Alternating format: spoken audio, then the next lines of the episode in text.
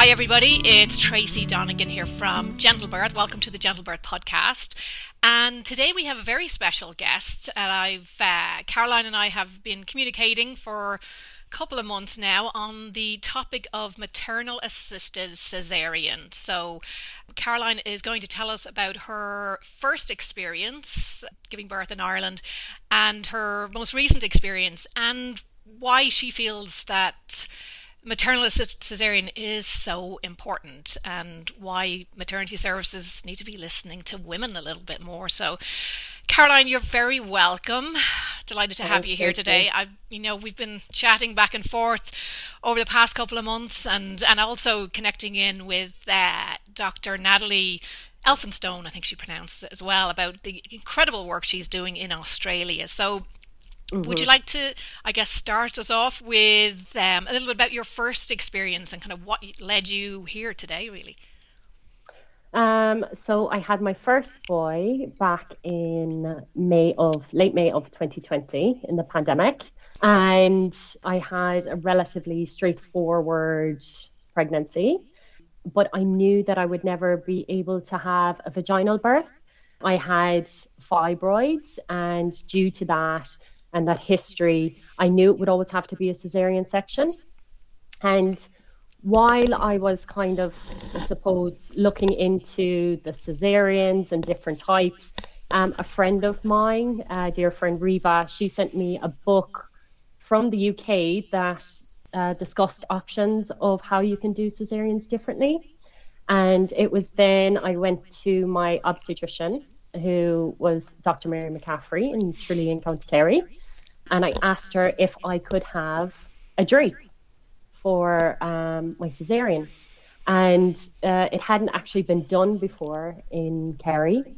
So she very kindly uh, facilitated me. It wasn't easy, and um, she had to uh, pull some strings and get a, a drape, etc. But it was a beautiful experience until a few minutes after my baby Noah was born we realized, or the midwife quickly realized, that he wasn't breathing very well. Um, so it was then uh, they took him to the neonatal, and I got skin to skin for maybe a couple of minutes, and then he was gone. And it very quickly progressed that he needed more specialized care. And before we knew it, a helicopter was coming from Crumlin in Dublin uh, with the team. And they were going to put him in an incubator and uh, transfer him to uh, Crumlin for more specialised care. And it was there that we were told he had persistent pulmonary hypertension of the newborn, uh, which is quite a serious breathing condition, which only occurs when they cut the cord. And there isn't necessarily any specific reason why it happened, uh, but we were obviously in a pandemic, um, I had had a cesarean. I couldn't go with them, and my husband couldn't go in the helicopter. So it was, yeah, a difficult time. Uh, but uh, I was able to be with him a few days later, and uh, he spent 12 days in the uh, ICU, um, and we then were able to get discharged after that. I can't um, I can't even begin, I guess, to imagine Mm. The stress of, I mean, you've just gone through major surgery, which has gone really well, thankfully, mm-hmm. and then to to realize Noah is not well, and mm. it's in the middle of a pandemic, and you have helicopters, mm. and I can't, yeah, that's a lot. Yeah. So how, how, did you? I mean, how did you kind of mentally? Because I mean, you, I mean, you're just post major abdominal surgery and now you are getting in a car a couple of days later and driving to Dublin? Yeah, my sister in law. Um, she drove me all the way to Crumlin from Kerry. Um, I guess what you just have to put your head in the right place. For me, anyway, that's what helped. I just refocused my energy. Um, I started hand expressing my colostrum, um, and I was refrigerating that to bring to him. I just got really focused on that. Um, and then once I got to Crumlin, the uh, neonatal nurses there were incredible. They set me up with um, a hospital grade pump, all the equipment, a pumping room, and I just really focused on pumping for him. Now he couldn't take the milk initially because he was on ventilation, um, and it wasn't until he was able to come off that in some way he was able to then get it through a, a feeding tube. Um, and then once we moved to the general ward, uh, and around day 10, I was only able to try and feed him myself then. Um, so we were really lucky. I got the support of the breastfeeding champions that are there. Um, and he latched and we, wow. we fed then for 22 months. So Wow, well done. That must I mean it must have been incredibly emotional that moment when you got him back into your arms. Yeah. Yeah, like I, I guess when you have a baby who's in intensive care, you take for granted the things that you could normally do um, as a new mom, which is like change a nappy, hold them, mm. um, put them in even an outfit. I don't think he started wearing clothes for about, I think about maybe five days. You know, he was under a lamp and, yeah. um, you know, he had a lot, a lot of wires going into him and on him. So, um, yeah, you take for granted, I guess, when you've had a straightforward birth, the simple things that you can do. But equally, we felt extremely lucky to be in a position where we had the care of Crumlin, and uh, ultimately, it saved his life. Yeah, amazing. Mm. Yeah, I, I, yeah, I can't even imagine that moment when you get, get your hands on him and he has no wires on him and you can nurse him. Yeah. Oh, it was incredible. Yeah, it really was just not to have to think about pulling at something. And because at one point he pulled out his NG, his feeding tube, and you know, it can be quite stressful. Um, and yeah. also with the pandemic, it was one parent visiting at a time. So we weren't all together as a family until we actually left the hospital after roughly two weeks. Wow. It must yeah. have been surreal to, to, to get him home and, you know, that first day walking through your own front door with him and yeah, we we it I I have spoken about this before for Crumlin and it was actually when we drove through the barrier to leave that it kind of washed over me personally like this relief and I suppose the sense of like what had actually happened and what we had gone through. Up to that point, you're just in survival mode and yeah. you're doing everything that you can to get him home. Um, and we were really lucky, and we still feel very lucky that we were able to do that because we, we know that not everybody is in that position in Crumlin. Of course. Yeah. Um, so, fast forward a little bit to mm-hmm. your next pregnancy, and how was that different to the for just your pregnancy alone? Because you, it was well, it was in the tail end of the ta- pandemic, wasn't it? Uh, so I got pregnant in September of 2021 and I had Dylan in late May again, not blind, uh, of 2022, and um, I suppose I was much sicker in this pregnancy, um, and um, yeah, it was it was a it was a rough pregnancy, but um, you know, otherwise I felt quite mentally prepared. Uh, but I again had Dr. Mary McCaffrey uh, as my obstetrician. And it was actually on Instagram that I saw yourself, Tracy, and uh, Dr. Natalie Elphinstone uh, doing a live chat about maternal assisted cesareans. And when I saw this, I sent a link to Dr. Mary McCaffrey, and she said, "Are you going to ask for this?" of course. and uh, she knows you well. she knew it was going to be something that I'd be interested in, um, and so I said, "Yeah, could could is this something that is possible?" So it was then I quickly realised with research and discussing with Mary that it had never been done in Ireland, and actually, in fact, it hasn't been done in very many countries. Now, in Australia, where uh, Dr. Natalie does it, she's doing it quite frequently and it's more common practice. Um, but yeah, I was then to realize there were many, many hurdles to face in trying to uh, get a maternal assisted cesarean. And was do you feel Dr. McCaffrey was on board right away, or did she need to go away and do a little research for herself first to see what she was signing up you know, to? she she's really amazing. She she really believes in women's choice and um, facilitating women in how they would like to birth their babies. Again, I knew that I would have to have a cesarean section.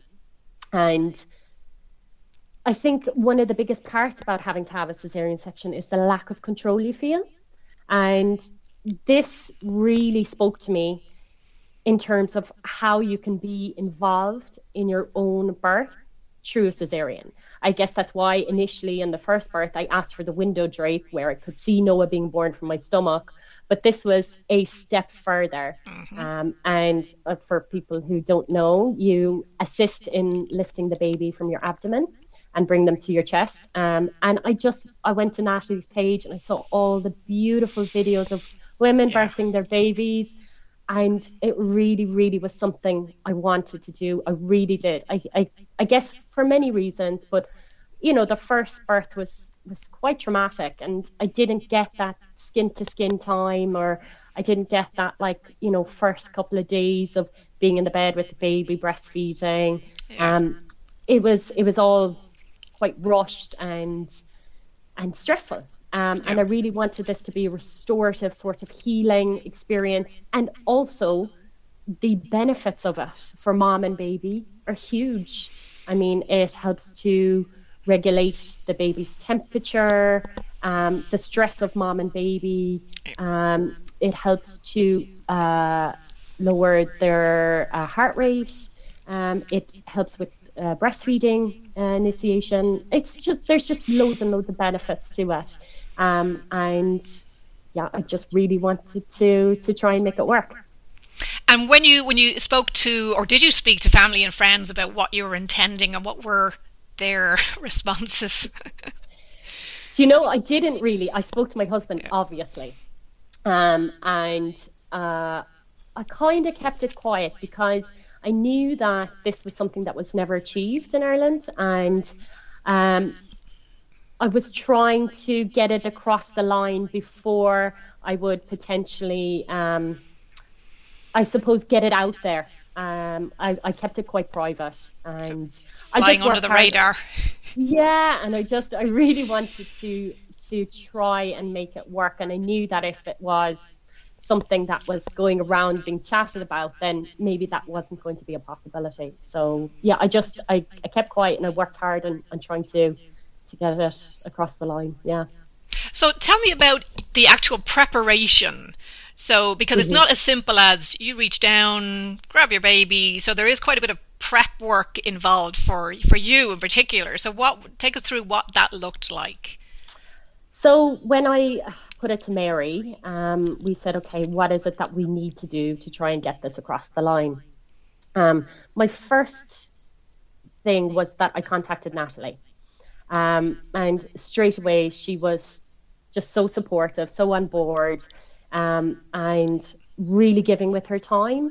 She and I were emailing back and forth. Um, she sent me the policy that she uses that can be changed and adapted to whatever hospital is using yeah. it uh, to suit their needs. Um, and then she was giving me the statistics and um, the the alternatives to I suppose your your normal cesarean, like where would um, you know the clips go that go in the fingers, they can go in the ears instead. Sorry, I don't know the uh, the uh, proper the, terminology. The pulse oximetry and yes, yeah, yeah.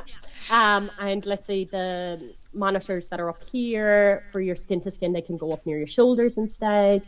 You know, she was she was just telling me all of the the things that I could let my hospital know, let Mary know, and therefore the hospital know for reasons why it is safe and could go ahead.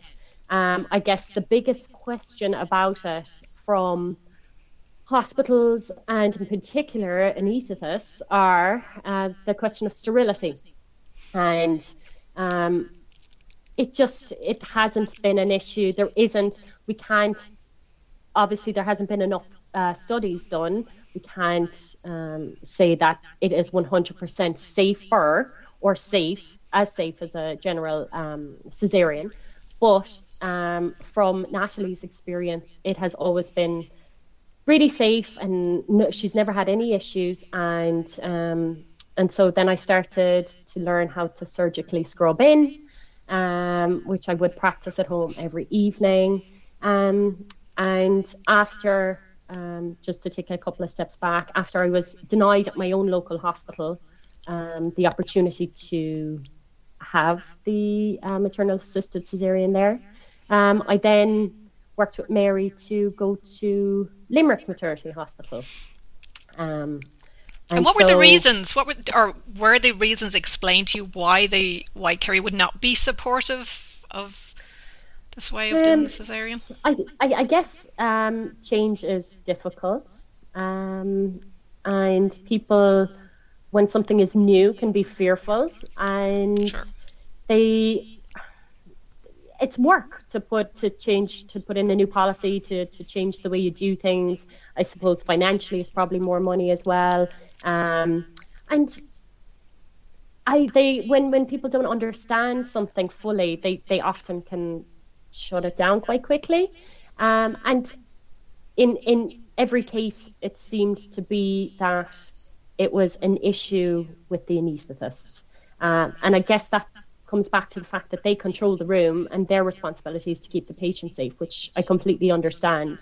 But I think the biggest thing here was that we were giving them all of the information to show that this has been successful time and time and time again if the right measures are taken and here is the policy here are the steps that are taken by natalie's surgical team and herself um, if all of these steps are taken you can have a successful and safe maternal assisted cesarean um, but it just was never to, to be it was we got we did get very close we did we in fact, got um, from around 9 p.m. the night before, it was still going ahead in Limerick Maternity Hospital until we got word that the anaesthetist there wanted to shut it down. So this is the evening before. You were all excited, nervous, mm-hmm. ready to go. You've been practicing your surgical scrubbing in. Yeah. And what happened? So you get a you get a call to say it's yeah, not so happening, I a, or I got a call from Mary, um, and she said, "Look, they have said it's it's just not, not they're not going to facilitate it. Um, it's too risky. I know that the the team there had done a dry run um, that morning, and they were all on board and excited because."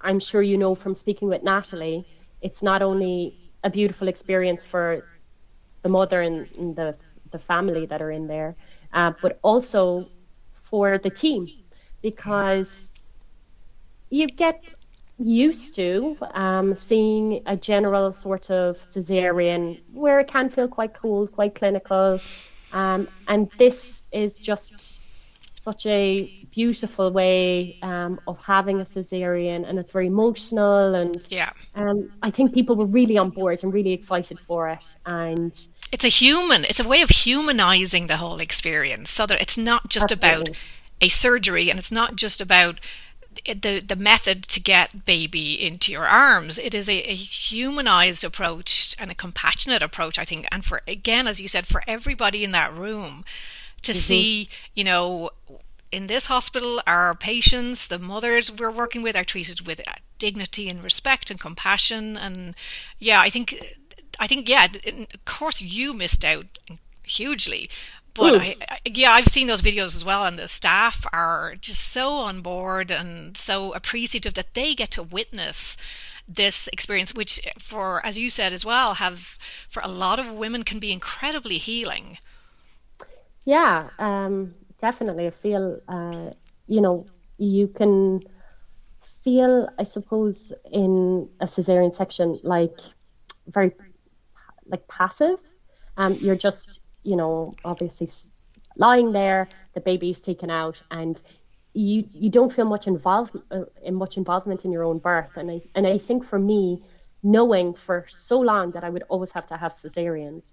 Um, it always struck with me um, how you know things could maybe be done differently, but I never was aware of it until I had seen various things, and then eventually Natalie's page, and just is very family centered, very woman centered, and you feel more seen, you feel more heard, respected, um, or at least that's how I imagine you would feel because I, I didn't obviously get to achieve it. But um, it it was um, it was difficult trying to put everything in place and, and get this forward.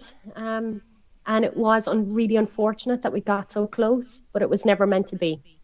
So the dry run happened without any issues that morning, or was there something I, happened I that? So. Okay, so uh, okay. So I wasn't I wasn't there for that. That was just for the team.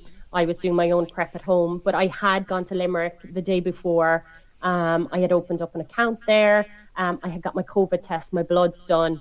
Um, and I'd met with some of the team, um, spoke with uh, the head of midwifery, and all was going good. And um, yeah, I, I, it just was very late that night that basically they just said, you know, it wasn't going to happen. Um, and then, you know, we still said, okay, we've planned this date. Let's go ahead with Limerick. Let's try and achieve a nice, gentle birth, regardless. Um, and then I was notified that I was not going to be accepted as a patient either um, in case we tried to achieve it regardless. so, the, so this is this is still the night before, or this is the, mm-hmm. this is the night before you've been told you're not welcome. Not only are mm-hmm. we not going to help facilitate this, you're not mm-hmm. welcome here. Yeah, yeah, basically, yeah. Okay, and there was no there was no opportunity to to even like you know get everyone on a on a Zoom call to talk about like you know what is the issue and is there a way to, that we can you know talk through the night and and yeah. you know find a, a, solution that works for everybody but no no oh. unfortunately um the head of anaesthetist there i believe was just not on board and felt that it was extremely risky and again a question over sterility um, and it was just shut down shut down so it was really, really unfortunate because we had gotten so close.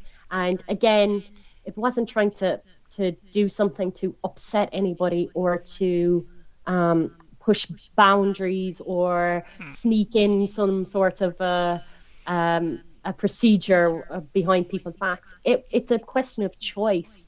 Um, and if we can look at the facts and, and look at the, the other um, cases where, where this has been done successfully and without any complication, then it should be something that is available to women uh, because it's going to happen regardless. Uh, you know, things are moving forward, and at some point, this is going to be available in Ireland. But I think it takes some forward thinking um, people, both OBs and anaesthetists, the team themselves inside the room, the midwives, um, to I suppose, respect that uh, this is a choice of, of a woman of how she wants to birth. And if everything is looking like it, it can be achieved in a safe way, then it shouldn't be something that's denied, in my opinion. No, I wholeheartedly agree. I think if, and I, I, do, I can also see the side of somewhat the side of the staff, but I think mm. I think there, there needs to be maybe an opt out. So if somebody feels really strongly against supporting this option, that they're not a part of it, and staff who want to be part of it are are allowed to be part of it. Um, mm. But it doesn't seem to be that wasn't the case in.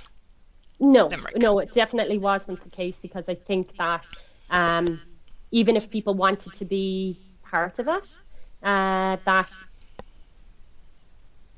you know, from the top down, it was kind of, no, this isn't going to happen, and we don't want anyone to be part of it. And I think maybe there could have possibly been repercussions if they were. So, um, well, that's they, of course, yeah. If that if there's that fear that my job is on the line, that yeah, yeah of course, that's a, an easy way to control staff to make sure that they fall in line. But ethical, yeah. well, that's a discussion for another day. Yeah, yeah, for sure. So, so tell me, with so I, I, I imagine that evening was just well surreal for you. Like, can you even could you even wrap your head around it and your partner with the change? Well, I, I think I think um, my husband Joey was a bit um, he was really shocked. But um, I actually I couldn't help but laugh. I just thought, like, this is just a, a, a really crazy situation. Um, and you know, I always knew from the beginning there would be a risk involved with trying to get a MAC uh, achieved in Ireland. And I always knew, even up until the day, that there was a possibility it could be shut down. Um, but, you know, it wasn't obviously achieved by myself or my OB or that team. But the reason why I am talking to you today is because I would hope that having this discussion will open up the doors for other women who may want to have it.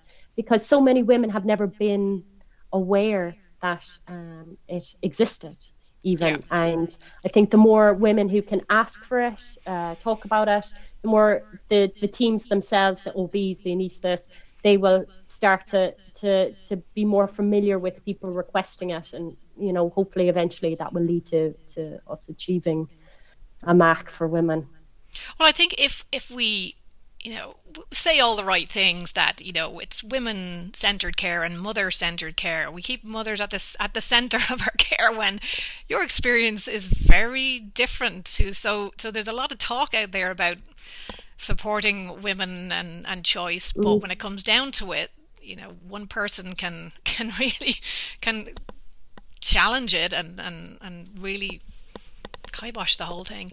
Um, yeah yeah, it's. I guess for me, I think looking at your experience and the fact, I mean, you got so far. It's. Mm. I think you know, although you didn't get to have that experience, I think the fact that you are talking about it, you have, and you've you've gone through the the, you know, the kind of the the training part of it to get as close as you did. And I know, mm. I know, women will be, I'm sure after this, uh, will be contacting you to, to ask you more questions as well. Um, sure but I think for there was always a possibility. But I think for me, the the shocking part, and I guess maybe that's what your husband experienced as well, is the adding insult to injury and just saying. You know, we're, we're, the welcome mat is no longer out for you, Caroline. and You need to no. go elsewhere. I think to yeah. it must have added incredible stress for both of you at, at I mean, a time when you should have been you know, getting an early night, looking forward to getting up in the morning. It's like kind of like a Christmas Eve feeling. You get to meet your baby, and in a mm. way that is really, you know, mother focused and gentle for for everybody in that room. Um, yeah, yeah, like, yeah. For for me, I I had really, I suppose, worked on my meditation and um, my mindfulness and keeping calm. And like I said, I always knew that this was going to be a risk. Um, and when I got the news, it was around nine o'clock the night before, and we were due to leave for Limerick at 5 a.m. And I suppose, you know, you have things in place like my mom was coming to my, my other son. You mentally prepare in your head for where you're going, what's going to happen.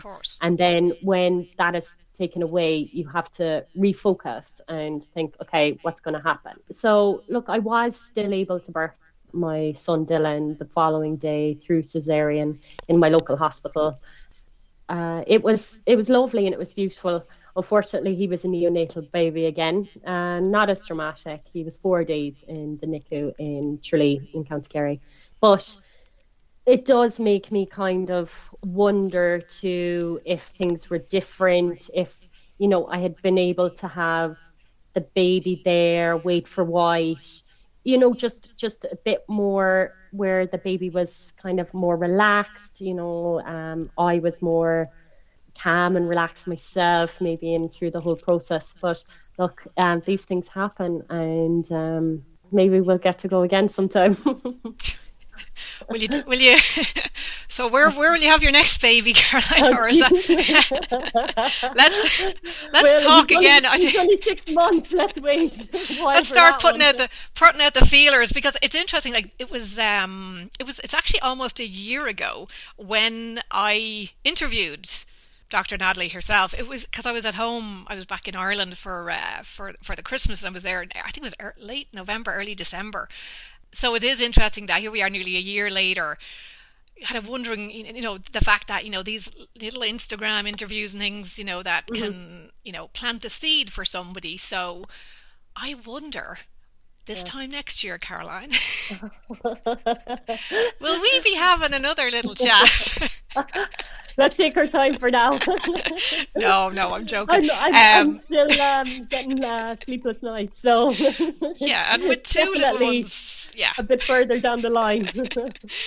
I'll hold you to that. Um, so, given what you've been through, your experience is trying to kind of, you know, all of these moving parts what what advice would you give to someone who is listening in, watching, and has never heard of maternal assisted cesarean or MAC as it's known, and mm-hmm. and it feels like it's the right thing for them? What what would you suggest next steps? I think the first um, step would be to go onto Dr. Natalie Elphinstone's page, um, have a look at what it looks like. She does incredible birth stories.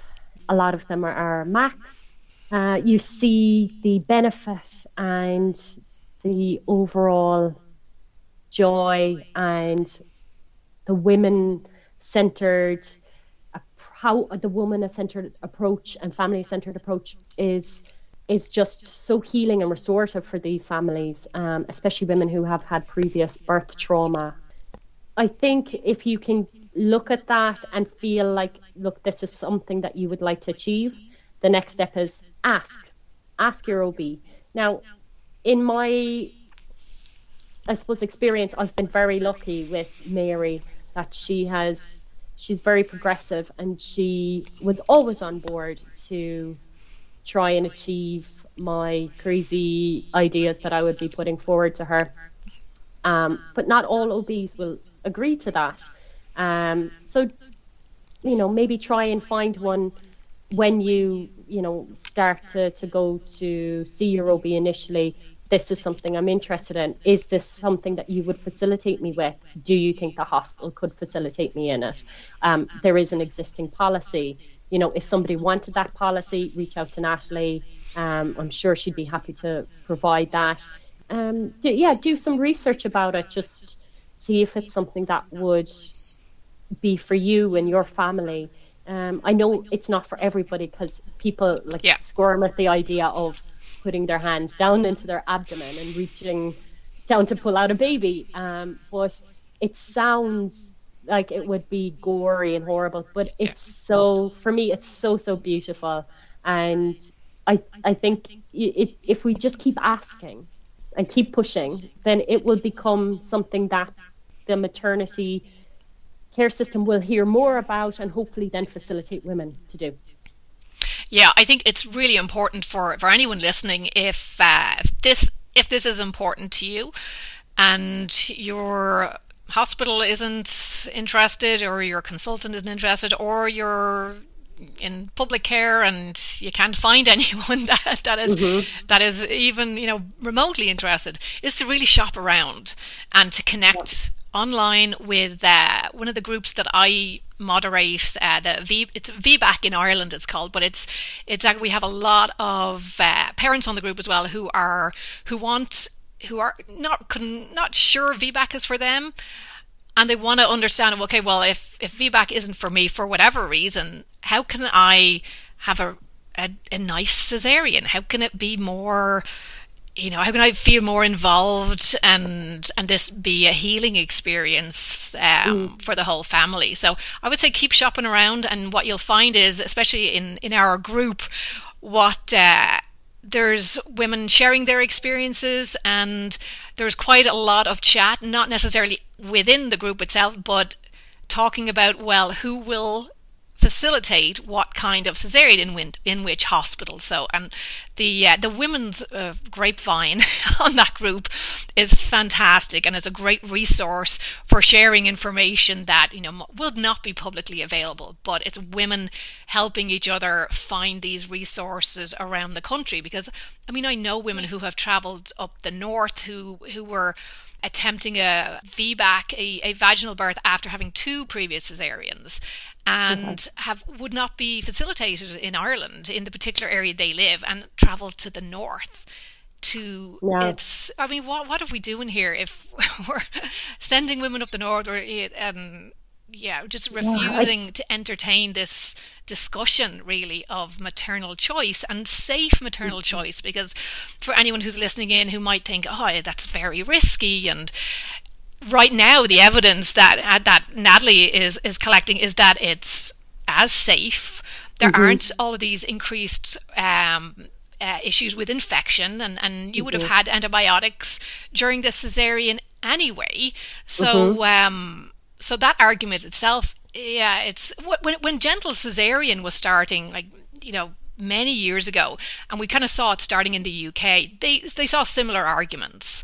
Mm-hmm. Um. Dr. An- Andy Sim, I think his name was. Yeah, Andrew Sim in the UK was uh, facilitating a really lovely cesarean, but using uh, synthetic oxytocin so that the uterus was also contracting and so the so the baby was be, being like gently kind of pushed through the incision but okay. mo- mom could see everything that was happening and it was very slow and i remember seeing that video and think and uh, feeling a bit, oh, it's taken a long time. Like, are they not worried? And but it was yeah. just everybody stood back and let this unfold, and it was such a lovely experience. And I know for so many women who've been able to get involved in their own care, it's psychologically, it's very empowering, and especially yeah. if you had a difficult first experience or, or birth trauma, that to be able to go into this ex- next experience feeling supported, feeling heard. Yeah. I think feeling heard is so important that somebody will sit down and, with you and say,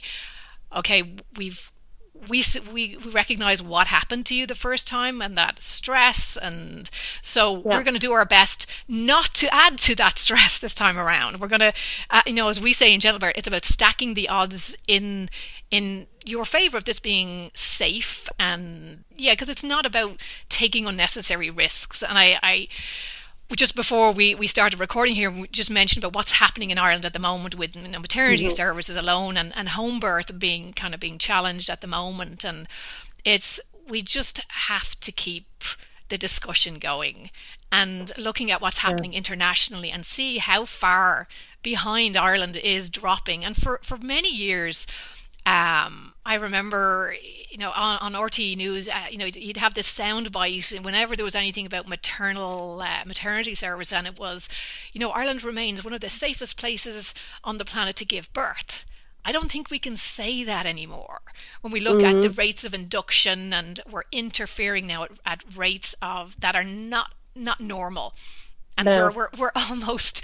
I think I I I'm just going to give a, a, quick plug for my my updated book, the the Irish uh, VBAC and Caesarean Guide. When I updated and just kind of re relaunched it there this week, I had input from so many women saying, you know, nobody's listening to us. Yeah we want to do this safely, but we want to be involved as well. We and, and not you know belittled and told that you know this is you know don't don't you know the little women getting themselves into you know trying to become surgeons or whatever, and it's like we just yeah. want to be heard. We just we want to participate in a way that's safe for our babies and safe for us. So will you just give us the time of day and sit down and have a conversation with us about exactly. how we can make things better? And really, that's the end goal. Can we make things safer and improve not just the you know physical you know birth outcomes, but can we actually pay attention to women's mental health and maternal exactly. mental health? I think it does. A lot of it comes back to that. I mean, if we are really interested in maternal care and things being women centered or family centered, then we have to listen to the women in our maternity care, under our care. I mean, the psychological effect of your birth is just, can be just as uh, dangerous if it's a bad experience as the physical. And women seem to have less control over their bodies now than they ever have, and less say in how they birth their babies. Because, like you said, we're now um, we have been discussing, like you said beforehand, um, about this 30 minute rule away from hospital. And I think it all comes down to choice. We're taking choice away from women um, more and more um, in our maternity care system.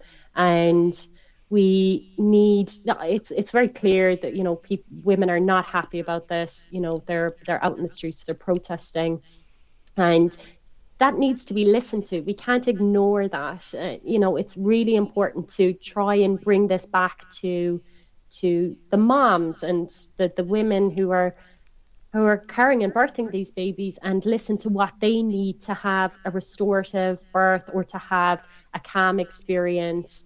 Um, their experience you know um, it's really important that we listen to them and i just i, I think we're being ignored a lot um, i understand with certain things there's a level of risk but women who are birthing these babies aren't uh, doing things you know ad lib. They're they're they they're doing the research.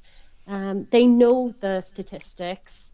They know the facts. They know the risks. And it is their right to choose whether they want to birth at home or birth in hospital, or if they have a cesarean, to ask if they can and try and be facilitated to, to have a different sort of cesarean. I think it's really important to take it back to the basics of just listening to the women because alongside that we've one of I think we have the lowest breastfeeding rate in Europe, one of the worst in the world.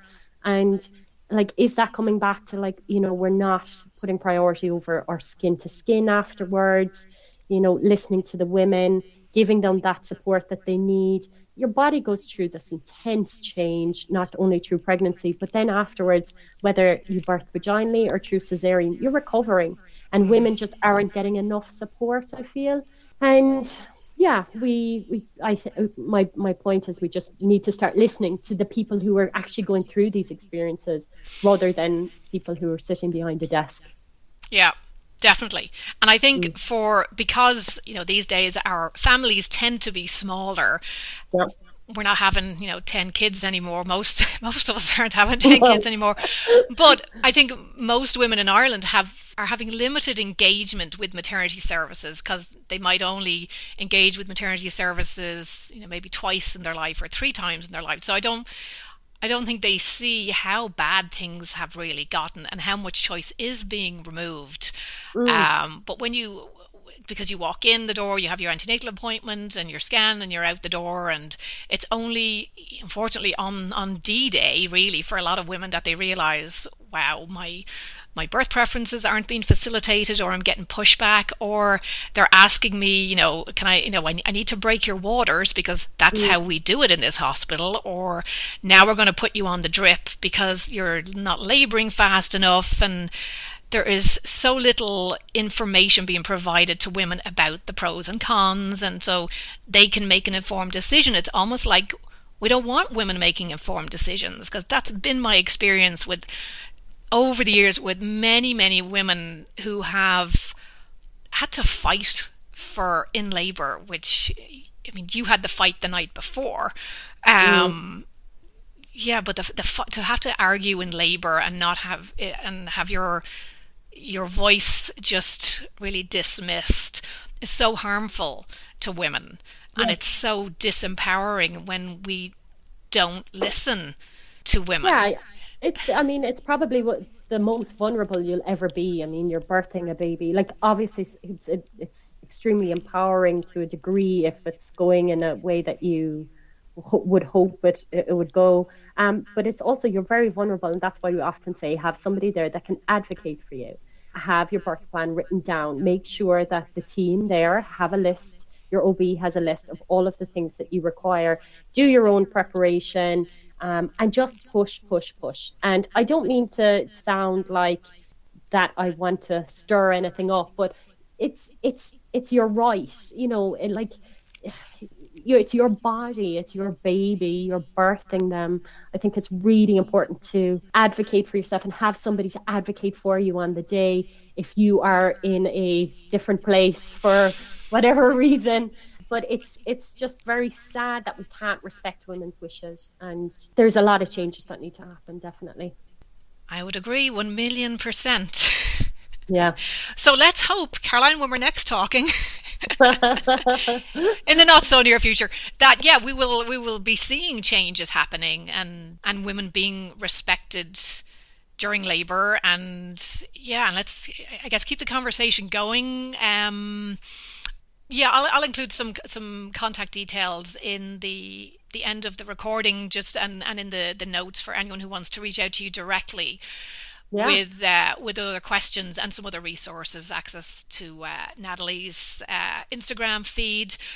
Mm-hmm. Anything you want to say before we wrap up? I think there's like um, a few women out there who are on Instagram in Ireland who are really pushing for women's rights. Um, there is, oh, I might get these wrong, and I'm, I'm apologizing in advance. There's a lady, Mamadula, I believe yes. her name is Shelley. Shelley, she's a gentle birth instructor as well. Yeah. Is amazing. she okay? Well, yes, amazing. And Pam Pilates. Yes. Yep. Okay. Um. So you know, I think again, it's all about educating yourself and what is available to you. Often we just take it for granted that things are a certain way, but they don't have to be. You know, if you want something to achieve something through your birth and you want it to feel and be a certain way, obviously things change. Obviously, uh, medical emergencies happen and um, you know not everything is in our control but it's good to try and achieve what's right for you. And um, it feels that the only way change is going to come about is if we keep pushing. It's definitely not going to come from the care system itself, from the people who are, you know, writing it or um, they're not going to facilitate unless women keep pushing, which is sad. Yeah, I guess what I would say is just is keep pushing for what you want because I think women deserve it for sure, and and you deserve to have some say and some choice over how you birth. I hope that by sharing this, that it might get the discussion of not only our maternal care system but the MAC as well, that it will get the conversation going more and maybe there it will we can engage with some obstetricians and anaesthetists that feel that they would be on board for something like this and could facilitate women's wishes. I think it's it's it would be an exciting thing for for any hospital to be a part of it. It's it's, it's just a really beautiful um, procedure. yeah, I think whoever that which whatever hospital becomes the first, they're probably going to have quite a lot of requests once the word gets out. Because yeah, it's uh, yeah, once word gets out that yeah, a particular hospital is actually being very respectful of mm-hmm. and and offering women centered, mother centered, family centered care. There'll uh, there'll be yeah. probably quite a line out the door. Well, women will travel for the care that they want. So exactly. Um, it's unfortunate it's not available everywhere, but for who, whatever hospital would facilitate that, I think women would definitely travel for that because it is important how they birth their babies and how they feel themselves in that experience and how the baby is as well, because it all interlinks. You know, if the mom is calm, if it's, uh, you know yourself, it all interlinks. You know, it's good for the baby, it's good for the mom.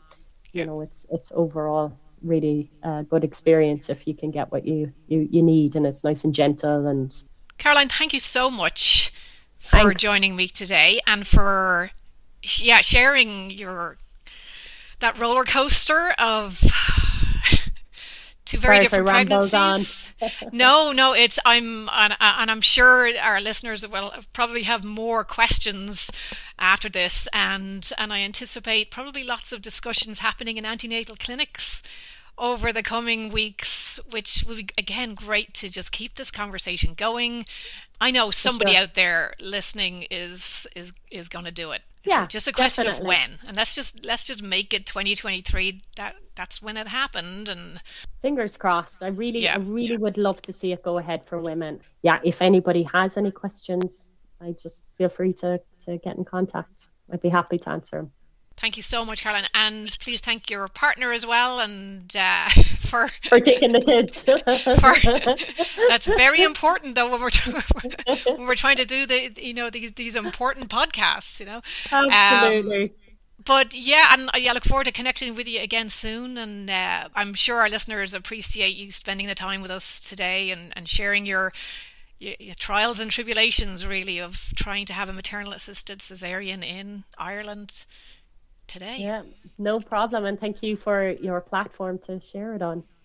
Uh, I'm del- I'm delighted. It was, it was just uh, I had such a great conversation with Dr. Natalie, and she's been so mm-hmm. helpful. She actually su- supplied some of her uh, protocols from in my book as well, so at least you know people can access it easily, and and so can staff if they're interested yeah. in learning more. Which I think staff, I have so many you know my midwifery colleagues are are really behind this and want to see it happen, and but unfortunately, like many others within our services, they're kind of caught between a rock and a hard place, and trying to make change quietly. Yeah.